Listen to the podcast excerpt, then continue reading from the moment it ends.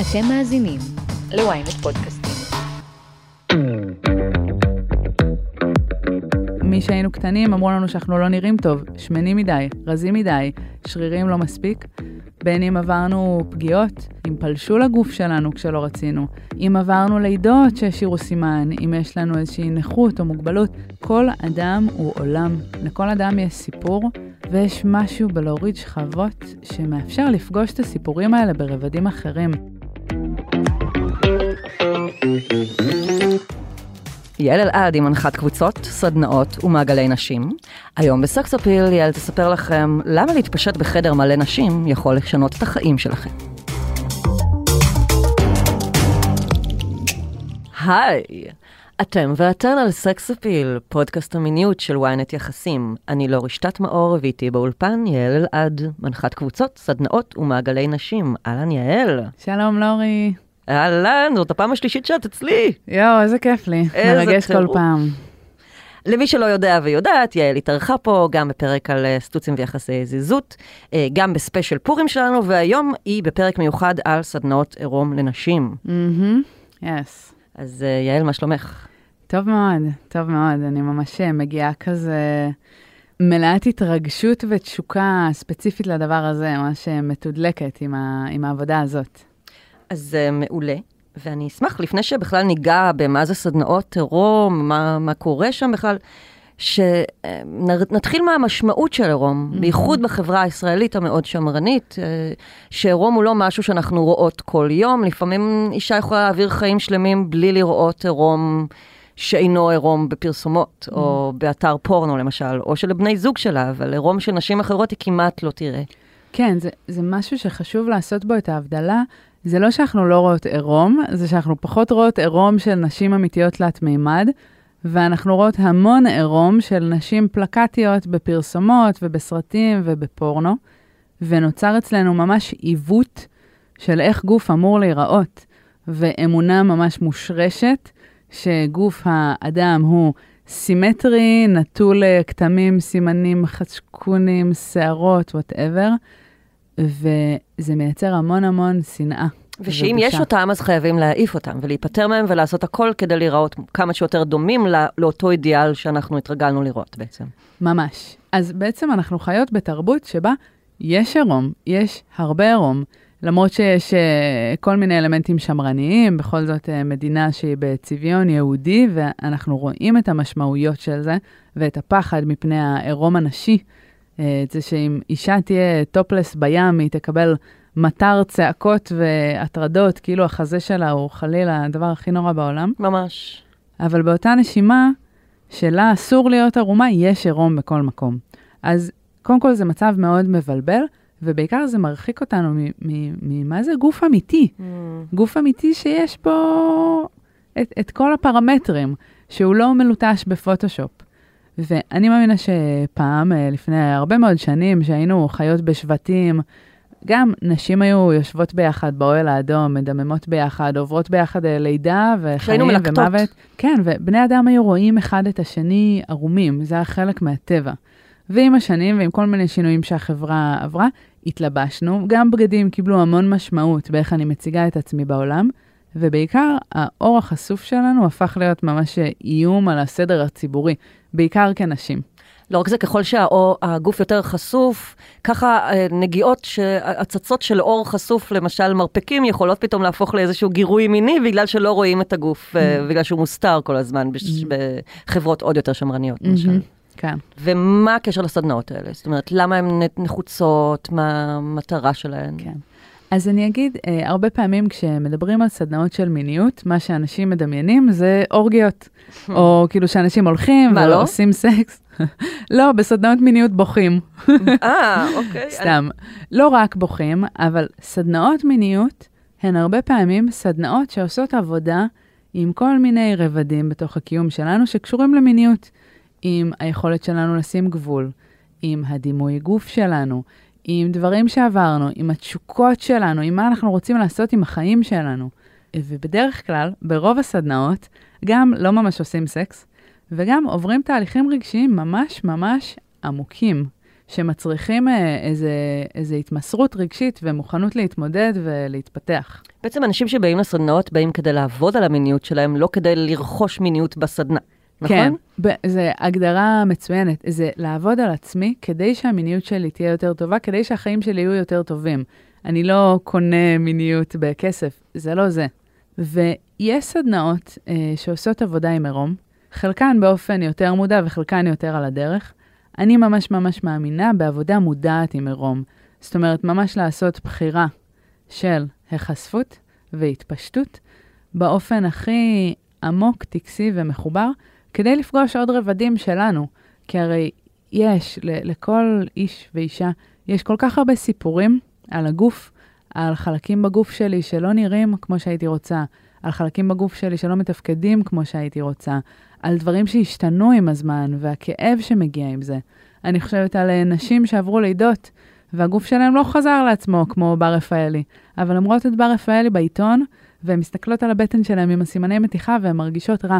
ואגב, גם בר רפאלי אמרה בכמה וכמה ראיונות שיש לה בהחלט כל מיני איברים שהיא לא מרגישה שלמה איתם. כן, האמת שזה העניין, עם כל זה שיש כאילו את אידיאל היופי, גם אנשים שכביכול עונים עליו, בדרך כלל לא באמת מרגישים שלמים. יש משפט שאני מאוד אוהבת, שאומר שביום שבו נשים יאהבו את עצמן, המון תעשיות יפשטו את הרגל. אשכרה. אנחנו חיות בעולם במגזינים. כן, חיות בעולם שמושתת, עולם כלכלי שמושתת על השנאה העצמית שלנו.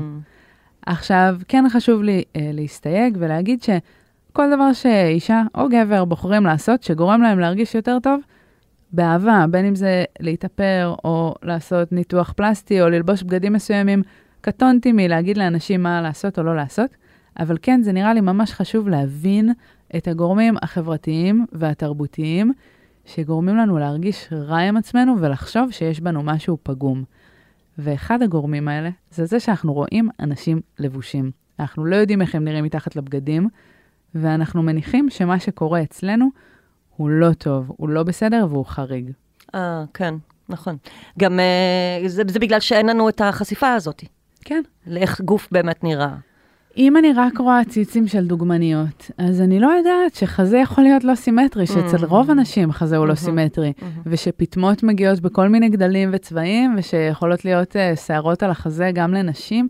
זה כאילו כל מיני דברים קטנים אני חושבת שגם נשים שיודעות להגיד אותם, יש איזה חלק מאוד עמוק בתוכנו שעדיין מרגיש כאילו, החזה שלי אמור להיות סימטרי ומושלם וזקור ובלי סימני מתיחה כי אנחנו כל היום מאכילים אותנו בזה, כל מקום שאנחנו הולכות. כן, אנחנו גם כל הזמן בהשוואה מתמדת כזאת, של איך הגוף שלי נראה לעומת הגוף האידיאלי, או הגוף שמשווקים לי בפרסומות, וגם נראה לי שיש עניין כזה של, לפעמים יש מסרים, או אנשים שנסחפים לשנאה עצמית, לא אוהבים איבר מסוים, ואולי שווה לשאול את עצמם קצת, רגע, האם אני באמת לא אוהב את האיבר הזה, או שאולי זה מסרים שקיבלתי מהחברה? כן, כשאני לבד בחדר עם עצמי פשוט יושבת, האם מפריע לי הכפלים שיש לי בבטן, או שהם דווקא נוחים ואני יכולה להניח עליהם את היד? כאילו, האם זה מפריע לי כשאני מסתכלת במראה ומדמיינת את העין החיצונית, או שממש לי לא נוח עם זה? ואני חייבת להגיד, מאוד קשה עד בלתי אפשרי לעשות את ההפרדה. זה מתעתע. קח את כל הנושא של הורדת שיער. פעם אנשים לא היו מורידים שיער, ואז נשים התחילו להוריד שיער, היום גם גברים מתחילים להוריד שיער. עולה השאלה, אם אני רוצה להוריד את השערות על הגוף שלי, האם אני עושה את זה כי זה מה שהכי נכון לי? האם זה מה שיפה בעיניי? ואם זה מה שיפה בעיניי, אז למה? ומאיפה זה מגיע? זה מבחינתי מאוד קשה כזה לאתר את המקורות הפנימיים, והדבר הכי מהותי זה למצוא עוד דרגות של חופש. זה לא באמת משנה אם אני אוריד שיער או לא אוריד שיער, אלא איך אני ארגיש עם עצמי. ואם אני מרגישה מדהים להוריד שיער, אז להוריד שיער. ואם אני מרגישה מדהים עם סיליקון בציצי, אז סבבה, סיליקון בציצי. כל אחת ומה שעושה לה הכי טוב שיש. ממש. כן, אני רוצה להגיד משהו לגבי איפה אנחנו כן רואים עירום. אז הרבה פעמים, במיוחד אם אנחנו מקיימים מיניות עם המגדר ההופכי, אז נראה עירום רק של אנשים מהמגדר ההופכי, ועירום מתקשר אצלנו למיניות. ולא פשוט כמשהו הכי טבעי בעולם. לא רק זה, גם הדימוי גוף שלנו, אנחנו מביאות אותו איתנו, בין אם נרצה בכך או לא, למיטה. כן, אני אדבר בהמשך הפרק על איך זה משפיע, ואין ספק שיש השפעה עצומה לכמה נוח אני מרגישה עם עצמי, וכמה עונג אני יכולה או יכול לחוות במיטה. כן חשוב לי להגיד שהמקום שבו אנחנו כן רואים אנשים ערומים הרבה פעמים זה פורנו. והפורנו מעוות לנו את התפיסה כי יש זוויות צילום מאוד מסוימות, כי בוחרים שחקנים עם פיצ'רים מסוימים, עם איברים בגודל מסוים שלא מייצגים את הממוצע באוכלוסייה. שחקנים ושחקניות פורנו עוברים כל מיני ניתוחים מהסרת השפתיים הפנימיות עד להלבנה של אזור פי הטבעת. אינוס בליצ'ינג קוראים לזה. כן, שיזוף סינתטי, מה לא? גברים למשל גם מזריקים לעצמם, למשל חומרים כדי שהבולבול ימשיך לעבוד ויתפקד ויהיה במקסימום זקפה. זה לא מצב רגיל של גבר. ממש לא מצב רגיל. וכשאנחנו רואים גופים בפורנו, וגם לא צריך אפילו ללכת לפורנו, רואים בסרטים גופים ערומים של אנשים אחרים, אנחנו לומדים משהו שגוי על איך גוף אמור להיראות. והולכים עם זה בעולם, עם הקיבוץ הזה. ואת, בהשקפתך, סדנאות כאלה יכולות טיפה לשנות את הדימוי גוף שהשתרש בנו. אני אפילו אגיד יותר מטיפה. ההצעה שלי לאיך לקרוא לפודקאסט הזה הייתה איך להתפשט בחדר מלא נשים יכול לשנות את חייך. אבל אני באמת מרגישה... לקחתי ככותרת. אני באמת מרגישה שיש בזה משהו ground breaking, משהו שממש יכול להזיז מבפנים. קודם כל להיות במרחבים שיש בהם ערום, גם אם אני בכלל לא מתפשטת, רק לראות אנשים ערומים כדבר נורמטיבי, לראות כל מיני גופים, לראות את השפע, וגם החוויה שלי של להסכים לחשוף, במידה שנכונה לי, אבל להסכים לחשוף ולהוריד את המאמץ הזה, להיות איזה משהו שאני לא, ללבוש את הבגדים המחמיאים, שיעשו את המותניים שלי צרים, והטוסיק גדול, ורגע פשוט להיות אני כמו שאני. או חזיות פוש-אפ. או חזיות פוש-אפ, כן, כן. אז יש בזה משהו שהוא יכול להיות ממש מהותי לחיים, ובטח ובטח של המיניות. כן, אנחנו בעצם כל הזמן ממשטרות את הגוף שלנו בכל מיני אירועים ומרחבים, ומשהו בהסדנה הזאת, בטח הוא קורא לחזרה לפשטות אולי. כן, ממש בחזרה לפשטות ולאנושיות. גם אם עושים את זה במרחבים שהם רק של נשים, וגם עושים את זה במרחבים מעורבים מגדרית, יש משהו ברגע לראות את הבן אדם הפגיע שמולך, שהוא נוגע. הוא נוגע והוא מייצר איזו שותפות. איך זה קורה בפועל? זה בטח אחרי לא ישר מתפשטות. כאילו, לא הגעת לסדנה, היי, הורדת כל הבגדים, ביי. כן, יש כנראה גם סדנאות כאלה, אבל זה פחות המקומות שאני מאמינה בהם. אני אגיד שיש הרבה מאוד דרכים לעבוד עם עירום בסדנה. אולי אני אתן דוגמה לאפשרות אחת, אבל באמת חשוב להבין שאם אתם בוחרים ללכת לסדנה שיש בה עירום, זה לא בהכרח ייראה כמו שאני תיארתי, כי כל מנחה או מנחה עובדים עם זה אחרת.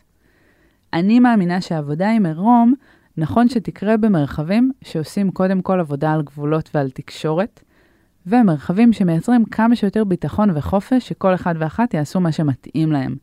אני אוהבת לקרוא לזה מרחבים מאפשרים. זה לא מרחב עירום, זה מרחב מאפשר עירום. שהעירום הוא אופציונלי. העירום הוא אופציונלי, כן. אז יש כל מיני דברים שחשוב לעבור לפני שמגיעים לחלק של ההתפשטות, כדי לייצר מרחב בטוח. בסדנה עצמה. כן. אבל אני אתן דוגמה לאיך זה יכול להיראות.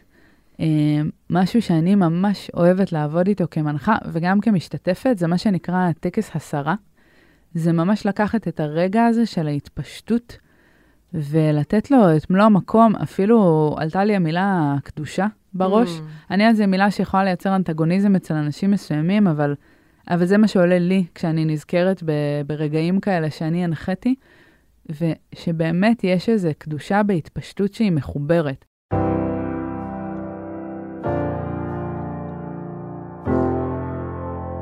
שאני לא סתם זורקת עצמי למים ומורידה את הבגדים, אלא שאני ממש... בגד שאני מורידה, אני בוחרת בו, ואני מעניקה לו משמעות. בטקס הסרה, הרבה פעמים אנחנו לא נסיר רק את הבגדים, הבגדים יהיו האקט הפיזי, אבל אנחנו יחד איתם נסיר מאיתנו כל מיני דברים. נניח, אני יכולה להסיר את הטבעת נישואים שלי, ולהגיד שאני מסירה ממני דווקא את נקודת המבט הגברית האוהבת. אני רוצה להסיר ממני את כמה שנעזרתי בבן זוג שלי כדי לאהוב את עצמי, ולעמוד פה היום בלעדיו. אני יכולה להסיר את החולצה ולהגיד שאני מבקשת להסיר את הבושה בבטן שלי, או בסימני מתיחה. אני יכולה להסיר את הבגד או את המשקפיים, ולהגיד שאני מסירה מעלי אחריות למרחב, לרגשות של אנשים אחרים, שאני מסירה מלא את האחריות להיות מעניינת, או משעשעת, או משמעותית, או מרגשת. וואו, איזה משחרר זה. ממש, ממש, וזה בגלל שאפשר ממש להחזיק את זה כמרחב טקסי עמוק, זה ממש ממש חזק. לחזות בבן אדם מתקלף מכל המסכות והשכבות וההגנות שהוא החזיק, בוחר להתקלף, בוחר מה הוא מסיר, זה נוגע מאוד מאוד עמוק.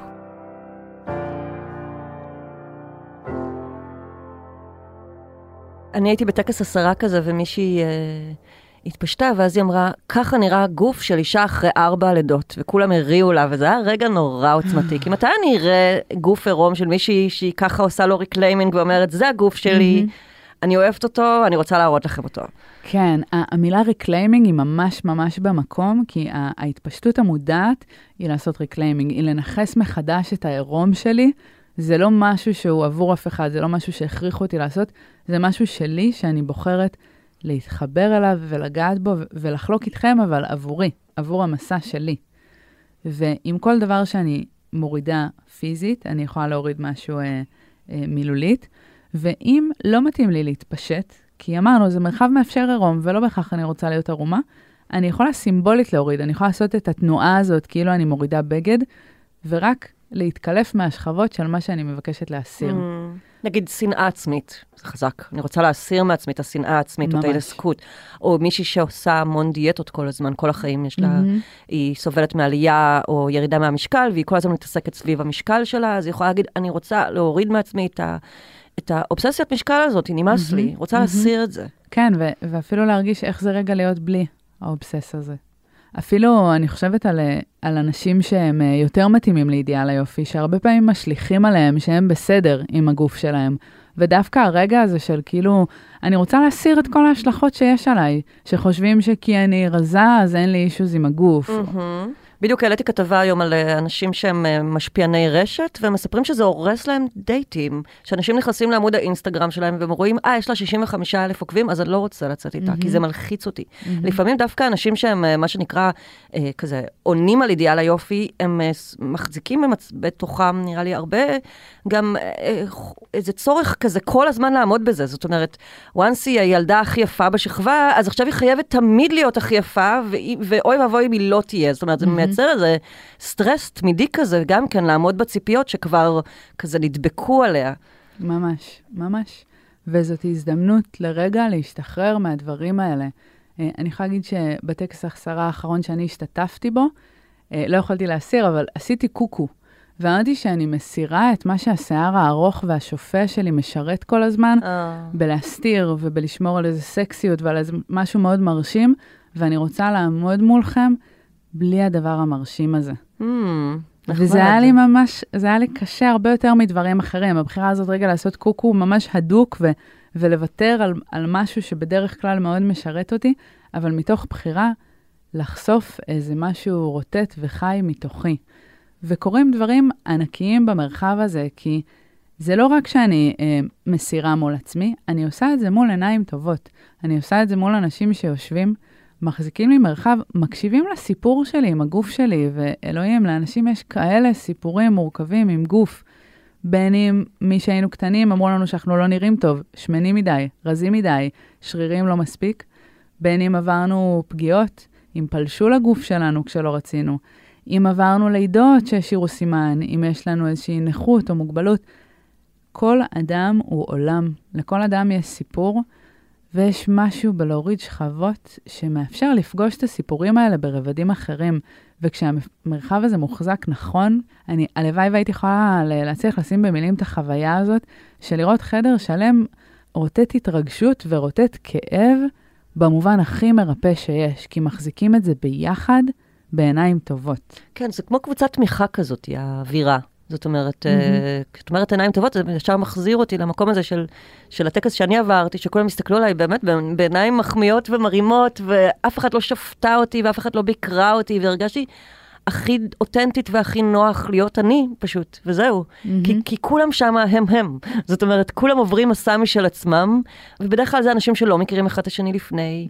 וגם נורא חשוב לציין שהטקס הזה הוא מאוד הדרגתי, וקורה הרבה אחרי שעשיתם כבר, כמו שאמרת, תרגילי גבולות ותרגילי תקשורת. כן, ואני אגיד שגם רק להיות צופה בכזה טקס, גם אם יש בחירה שלא כזה במרכאות לעלות על הבמה, כמה מרפא זה יכול להיות.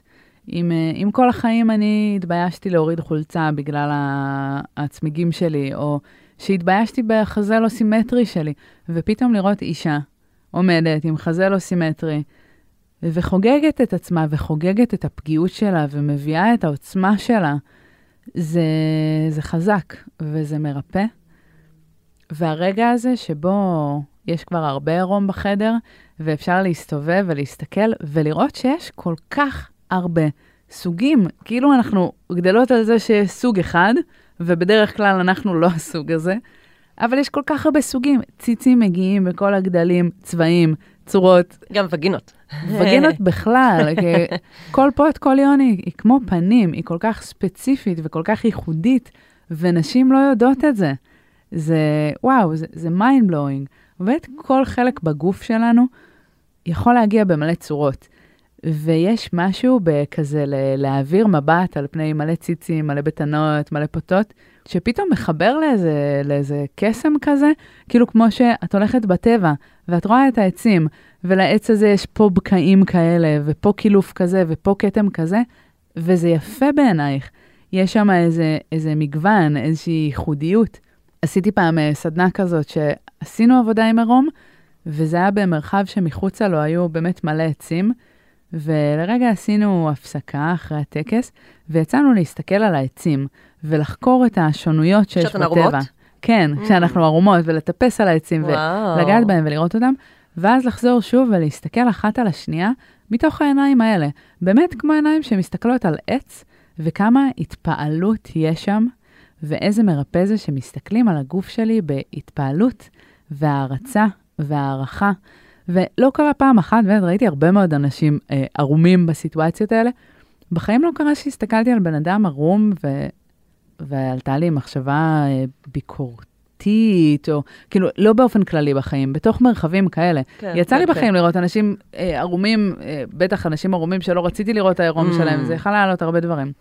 אבל בתוך סיטואציות כאלה שאת רואה גם את הלב של הבן אדם, יחד עם הגוף שלו. הכל בגלל עבודת ההכנה הדרגתית הזאת שבסדנה, וההיכרות והאינטימיות שנוצרת מן חבורת אנשים של יום לפני לא הכירו אחד השני בכלל. ממש, ויש שם איזה קסם ויש שם איזו שותפות. באמת העבודה שלי היא בעיקר עם נשים, ויש משהו בלהיות שותפות צריך להגיד לה, לדיכוי הנשי, בכל מה שקשור לאיך אנחנו אמורות כביכול להיראות, ורגע להחזיק ביחד את זה ששיקרו לנו. כאילו אנחנו מסתכלות אחת על השנייה, ואנחנו רואות השפע, ואנחנו רואות המגוון, ואנחנו רואות שכולם יפות, ויש שם גם איזה אבל על כל השנים שלא אהבנו, ועל כל השנים שהתביישנו, אבל גם איזה תחושה של החלמה, ושותפות, והתרגשות, וגם חגיגה. כי פתאום יש כאן עירום, הוא לא מיני, הוא פשוט של חופש, וזה לא עירום רק של פוזות מצועצעות באינסטגרם, זה עירום של לרקוד ולהשתולל, או סתם לשבת לפתוח אחת לשנייה בהקלפים, או לקרוא איזה משהו, או לשבת לשיחת נפש. עירום שחוגג את עצמו, הוא משחקי, והוא לא למטרה, הוא לא אמור לפתות אותך, הוא לא אמור להדליק אותך מינית, הוא פשוט עירום. כן, הוא פשוט הוויה פשוטה של להסכים להיות מי שאני. בלי כל הדברים שהבגדים שלי אומרים עליי, בלי המעמדות והטביות והמותגים, אלא פשוט אני.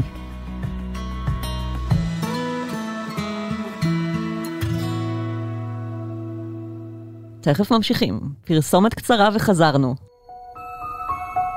היי, אני משי היד, ואני רוצה להזמין אתכם לאבק פיות, פודקאסט דיסני המצליח ביותר בישראל. לא, זה לא פודקאסט לילדים. בכל פרק ניצא למסע נוסטלגי בעקבות הסיפורים הכי מעניינים של חברת האנימציה הגדולה בעולם. הכוכבים המפתיעים שעמדו מאחורי הדמויות של מלך האריות, מולן, אלאדין, פוקאונטה, סביבת הים הקטנה.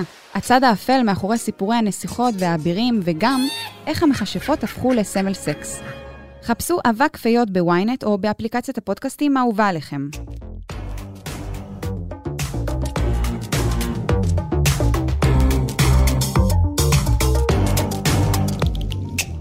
ואם אני מסתקרנת נורא, אבל אני מפחדת שכולם יהיו היפיות כאלה, ואני האדם הכי לא היפי, והכי ציני, והכי עירוני וזה. אז אני עדיין יכולה לבוא לסדנה כזאת? אני מאוד אוהבת ציניות, שמגיעות לסדנאות שלי. וגם אני, אישית, אני חושבת שקורטוב של ציניות זה דבר חשוב ובריא. אני כן אגיד שממש חשוב לעשות רגע עבודת מחקר.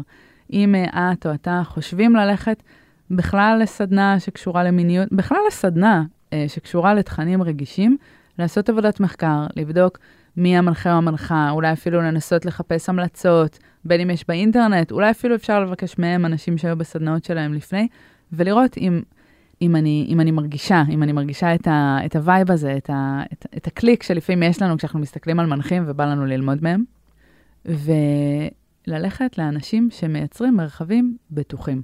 איך אני יכולה לוודא את זה? אז גם אפשר, עם הרבה מנחים אפשר לדבר ולשאול אותם. גם אפשר לקרוא את מה שכותבים באתרים ובדפי נחיתה. לי נגיד ממש חשוב, אם אני עושה משהו שיש בו עירום, אני לא אפתיע אנשים בזה, כי זה לא הוגן, זו צריכה להיות בחירה. איפה מוצאים את הסדנאות האלה? זאת אומרת, מה אני אמורה לחפש בגוגל או משהו? זו שאלה טובה. אז יש גם אתר מעולה שנקרא אינטימים, אתר של מיכאל פינקל ושחר ברלוביץ' המאממים, ששחר גם התראיין פה, שיש שם הרבה מאוד סדנאות, ויש את הקבוצה בפייסבוק של הקוסמיק לאברס, שיש שם כל מיני סדנאות ואירועים.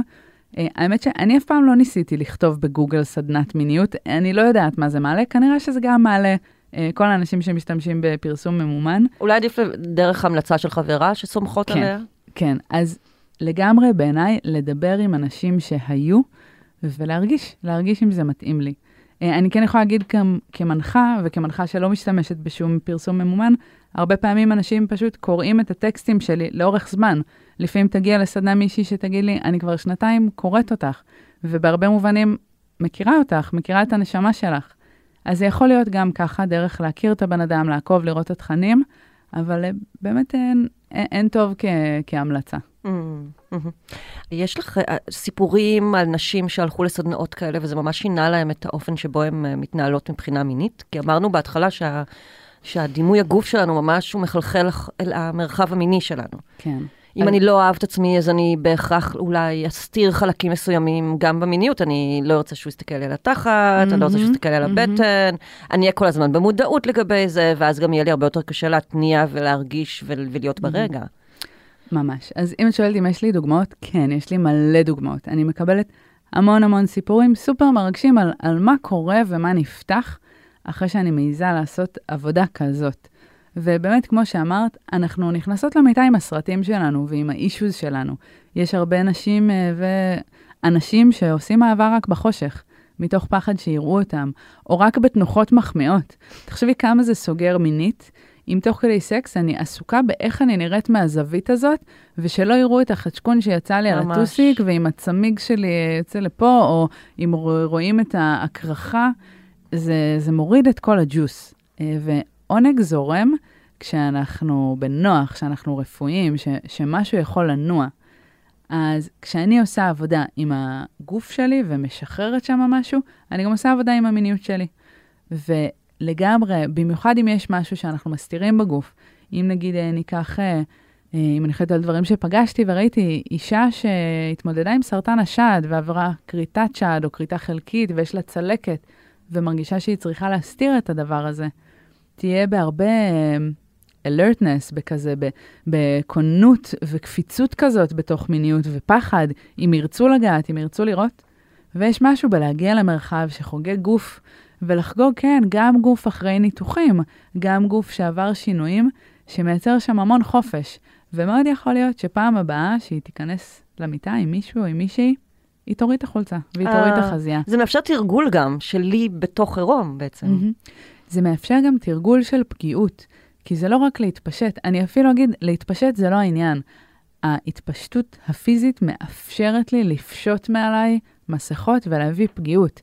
פגיעות ואינטימיות זה העניין. ואם אני יודעת להביא לתוך אינטראקציה מינית פגיעות ואינטימיות, אני סוללת דרך למיניות מענגת, מטריפה, מחשגזת, מופלאה.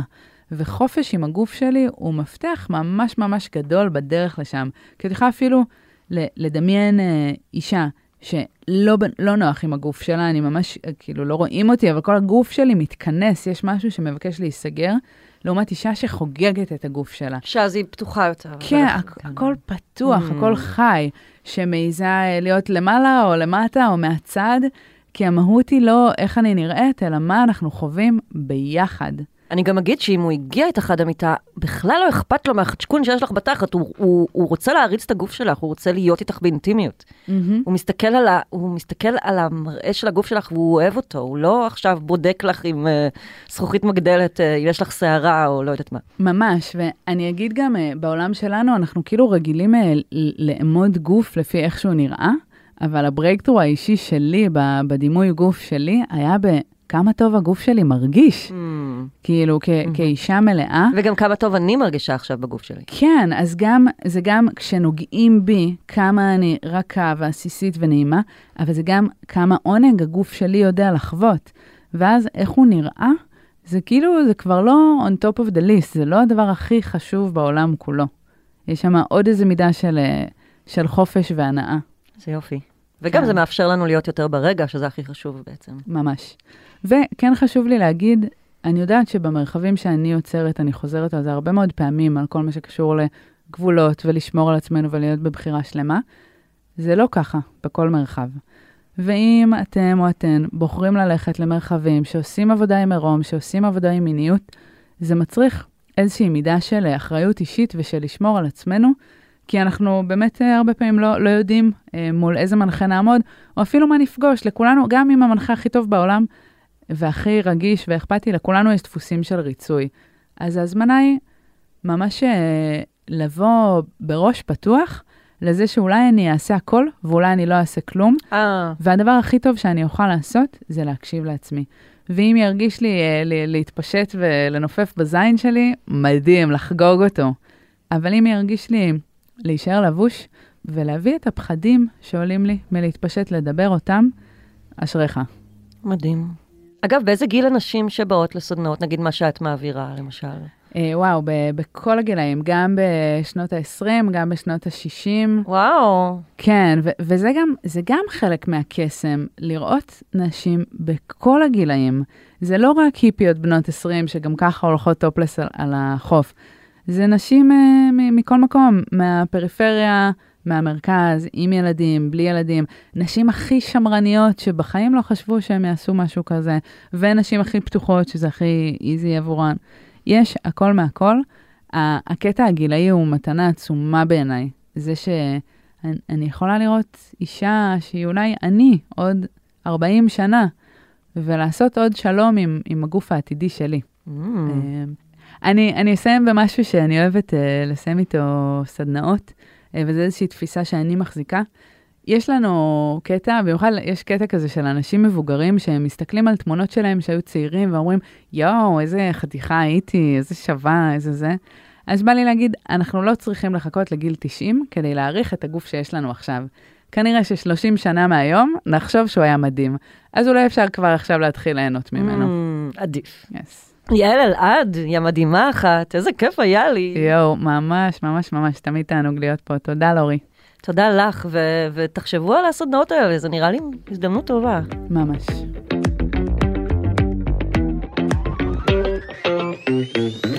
עד כאן סקסופיל. מוזמנות ומוזמנים לעקוב אחרינו בוויינט, ספוטיפיי או באפליקציית הפודקאסטים שלכם. נשמח מאוד שתדרגו אותנו באפל ובספוטיפיי, ואתם יותר ממוזמנות ומוזמנים להצטרף לקבוצת הפייסבוק שלנו, סקסאפיל הפודקאסט, הקבוצה לדיונים, ולספר לנו מה חשבתם על הפרק. עורך הפודקאסטים הוא רון טוביה, על הסאונד גיא סלם. אני לא רשתת מאור, נשתמע בפעם הבאה.